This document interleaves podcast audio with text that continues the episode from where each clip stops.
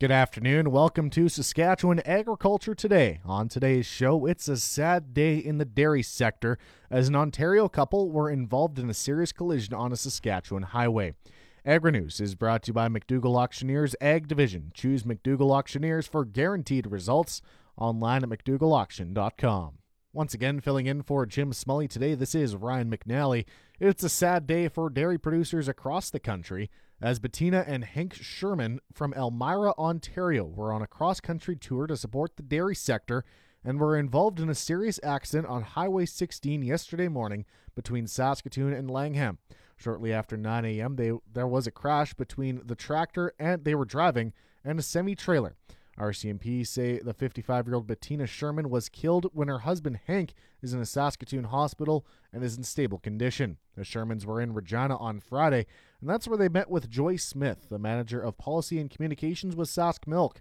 Saskatoon reporter Neil Billinger spoke to Smith a short time ago. They're really passionate and, and really great advocates for the industry, and so they decided on their own that they were going to take off on the Canadian tour, Canadian milk tour, and um, they were going to drive across our country in an open-top John Deere tractor with their um, maple, their artificial cow, and uh, just talk to people and, and raise awareness about Canadian dairy and Canadian dairy families and what they do. And um, Hank and Bettina are just they're just great advocates because they're they're warm and they're engaging and they talk to people. They've driven thousands of miles uh, so far to get to Saskatchewan uh, on their trip, and along the way they've talked to consumers and the public, and they've stayed with dairy farmers, and they've just they've really touched a lot of people. Did you have the opportunity uh, to talk to them on this tour? Absolutely. They they were in Regina on Friday, and um, we were downtown handing out uh, free milk, and uh, the and uh, Hank and Bettina were giving out buttons and information and just talking to people, and it was a, a really nice um, a really nice afternoon with them actually. And so they had a lot of interaction with Saskatchewan residents over the last number of days. They they did, yeah. Um, when they first got into the province, they also uh, were at a barbecue for a lot of Regina area dairy farmers, and uh, then they they toured around and through Regina, and then all the way up through Saskatoon, went through the university at Saskatoon, and then around Saskatoon for I think the full day on uh, on Sunday uh, stayed with dairy farmers in the Saskatoon area there, and they were on their way to Edmonton to continue their westward journey. This has got to hit dairy producers in our province really hard, having you know met them. Uh, I know there's a, a, GoFundMe page has been set up, and Sask Milk has uh, made a donation. Yes, in conjunction with the Dairy Farmers of Ontario, Sask Milk set up a, a GoFundMe page. Farmers are going to they're going to want to do something. They're going to want to do something to help the family, and so um, we thought we would give them the opportunity to do that and just have all the proceeds go to Hank and Bettina's family because they're going to have some uh, they're going to have some difficult times ahead, and um, we we certainly you know these things are so awful and so devastating, and um, we just wanted to do what we could to try to help. That was Joy Smith with Sask Milk. Bettina Sherman was killed, and her husband Hank is in hospital in stable condition following a crash between a tractor and a semi on Highway 16 yesterday morning between Saskatoon and Langham. The Shermans are dairy farmers from Elmira, Ontario, and were in the province on a cross country tour in support of the Canadian dairy sector. Northern Lights Rail has purchased a locomotive, but it's not under the circumstances they wanted. Chair Wayne Bacon says their existing locomotive was vandalized about a month ago. They took the radiators over there, and there's four radiators in there. Each radiator is about seven thousand uh, dollars. They cut all the wiring inside, and what they're after is the copper. So they basically did about uh, $50,000 worth of damage if we go to all new parts. Uh, if we can find some used stuff, we maybe get down to 35000 But they did a lot of damage to our locomotive, so uh, it's going to take us a long time to get this up and running because to find all the parts we need and get the parts here, uh, we decided to buy another locomotive. Bacon says the board had been discussing purchasing a new locomotive prior to the vandalism. This incident accelerated their plans. The new locomotive should be delivered in the next few weeks. Bacon says it's fortunate that the incident happened at the time of year when there's not a lot of shipments moving by rail, but it has had an impact on business. We are still shipping a few cars. Like we've uh, basically canceled 225 car orders so far, and but we'll get caught up with that. Uh, I've been talking to the Grain Commission and also the CN about that. And once we get our locomotive there, them orders will come in fairly quick, and then we'll get caught back up to where we should be. But that was Chair of Northern Lights Rail, Wayne Bacon.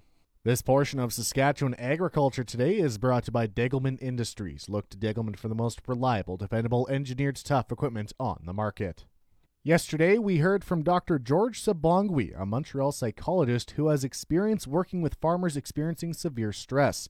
Dr. Sabongui tells reporter Neil Billinger that he is encouraged by recent measures within the ag community, including the Do More Agriculture Foundation. Mental health shouldn't be this scary thing. So it's easy for me to talk to somebody if I have a physical injury, but it's not so easy for me to talk to people about a mental health injury. But it turns out that mental health injuries are even more common than physical in- injuries. So the first thing I really like is that we're talking about it. And if I talk about my own personal experience, I, I served in the Canadian Armed Forces for 14 years and retired as a commander in the Navy. So that was also a, a world where nobody talked about mental health because it was very taboo. But when we did start to talk about it and we start to make it something that wasn't shameful to talk about, well, it turns out that all of a sudden we realized that, you know, soldiers are suffering and they're suffering in silence. And it's not the suffering that's the problem. It's the suffering in silence that's the problem. And so soldiers uh, had a very, very high rate of suicide. I don't know if you know this, but in the U.S., since the year 2000, they've lost about five or 6,000 soldiers in combat. They've lost over 120,000 soldiers to suicide. And in the ag community, because of the stress and the isolation, the suicide rate for farmers has been skyrocketing in the last five years. So it is a reality. I think we should get the shame out of the way so that we can actually talk about it much more openly. And if people realize that they're not alone suffering through this, that there is help that you can have when you reach out, I think we can lower the, the suffering and suicide rate for farmers as well. Is one of the challenges though when you, you hit that bottom, and, and I mean, uh, it, it's good to try and prevent yourself from hitting that bottom, but some people do hit that bottom. Uh, a simple phone call to, to somebody you know can make a big difference. But if you're on the other end of that phone call, knowing what to do or say, that that also uh, plays a role. So one of the things that the FCC has been pretty instrumental is creating a kind of uh, peer support network because farmers aren't very good at reaching out for help. One, they're not very good at looking at their dashboard and noticing there's a lot of yellow or red lights that are uh, uh, you know that are on on the dashboard. So that's challenge number one. Challenge number two, they don't know how to reach out and they don't necessarily know what to do to get those lights turned off on the dashboard. So one of the things that FCC and other communities in, in the farming industry have, have been looking at is how do we train people who have regular contact with the farmers, whether it's the people who are involved in farm credit or, or people involved in equipment sales, to not just ask the farmers about how are things going on the farm, but actually having the courage to ask the second question, which is how are you? And is there anything that we can do to help you fill your bucket right now? Whether it's take off a little bit of pressure uh, in the short term so that you can just focus on yourself and, and be healthy and strong enough to to make sure that you you have enough strength to carry on, or if somebody is really struggling, they can identify, hey, listen, I, I spoke to uh, a farmer that I went to visit today, and and I asked about how they were doing, and you know, I'm a little concerned, and so having some kind of second tier support, whether it's peer support, whether it's community based support, I've seen enormous changes, and I think it's making a lot of differences in the farm. Dr. George Sabongui was a Montreal based psychologist who spoke last month at Canada's Farm Progress Show in Regina. A serious disease that affects canola crops has appeared in Saskatchewan, and the Ministry of Agriculture is trying to tackle the problem before it gets worse. Yield loss from clubroot will be the highest when pathogen levels are high, uh, susceptible to crop when grown eh, when environmental conditions are favorable for disease development. Low pathogen levels will result in smaller galls or swollen root tissue, which will have a reduced impact on yield compared to large galls, which will occur when pathogen levels are high. Dan Orchard is an agronomy specialist with the Canola Council of Canada. Orchard says 1,800 fields will be surveyed for clubroot. I think uh, Saskatchewan is doing a great job of proactively trying to monitor and scout and keep this disease away. They're lucky to find it as early as they did, I think, and and they know it's coming. So there's some hot spots to keep an eye out for, particularly along the border, you know, east of Lloyd and places like that. So hopefully the farmers will be diligent and and uh, do a much better job of controlling this disease than than we've seen in Alberta. Dan Orchard is an agronomy specialist with the Canola Council of Canada based in north central Alberta. Market Update is brought to you by Scott Bjornson of HollisWealth. Call 1 800 284 9999 for more information or to book a free consultation with the Office of Scott Bjornson HollisWealth. Scotia Capital Inc. is a member of the Canadian Investor Protection Fund and the Investment Industry Regulatory Organization of Canada. And by Flaman Sales in Saskatoon, Southey, Prince Albert, Yorkton, and Swan River. Visit flaman.com. Here are the latest Viterra grain prices. Durum unchanged at 254.59. Feed barley unchanged at 172.63. Canola down 210 at 477.64. Flax unchanged at 482.42. Oats down $1.62 to 151.63. Yellow peas unchanged at 221.54. Feed wheat unchanged at 136.48. Number 1 red spring wheat down 361 to 220.16. The livestock quotes are brought to you by Assiniboia and Weyburn Livestock Auctions. Call Assiniboia at 642 4180 or Weyburn at 842 4574. This is the market report for the Weyburn Livestock Exchange for the week of July 10th. Weyburn didn't have a sale last week. It was Assiniboia's turn. Heiferettes sold from $1.10 to $1.30. D1 and D2 cows sold from 85 cents to 95 cents. D3 cows sold from 72 cents to 84 cents, and good butcher bulls sold from $1.05 to $1.20. There weren't enough steers or heifers in any one weight break to establish an accurate price quotation.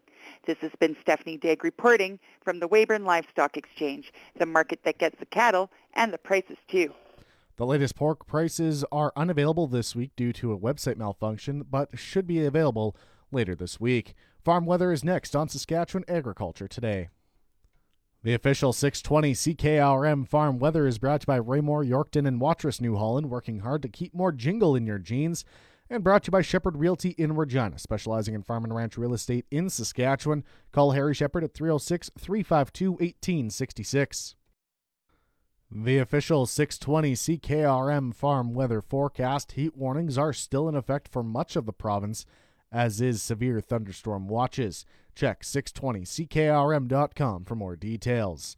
A mix of sun and cloud later this afternoon, the 30% chance of showers, risk of a thunderstorm, the high 30, the low 18.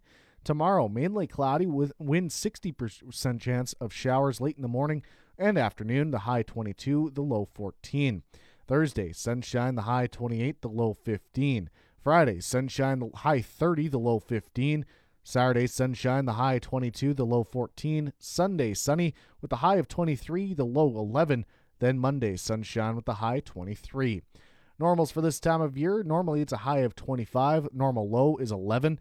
Sun rose this morning at 4:59. The sun will set tonight at 9:09. The provincial hotspot this hour is Val Marie at 30 degrees. The cold spot is Moose Jaw at 19. Around the province, Estevan partly cloudy and 26, Prince Albert mainly sunny and 25, Saskatoon mostly cloudy and 25, Swift Current mostly cloudy and 24, Weyburn partly cloudy and 27, Yorkton sunshine and 27. In Moose Jaw this hour, mostly cloudy with a light rain shower and east southeast wind at 15. It's 19 degrees. In Regina, mostly cloudy with a west wind at 9. Barometric pressure is rising. It's 24. That's Saskatchewan agriculture for today. I'm Ryan McNally.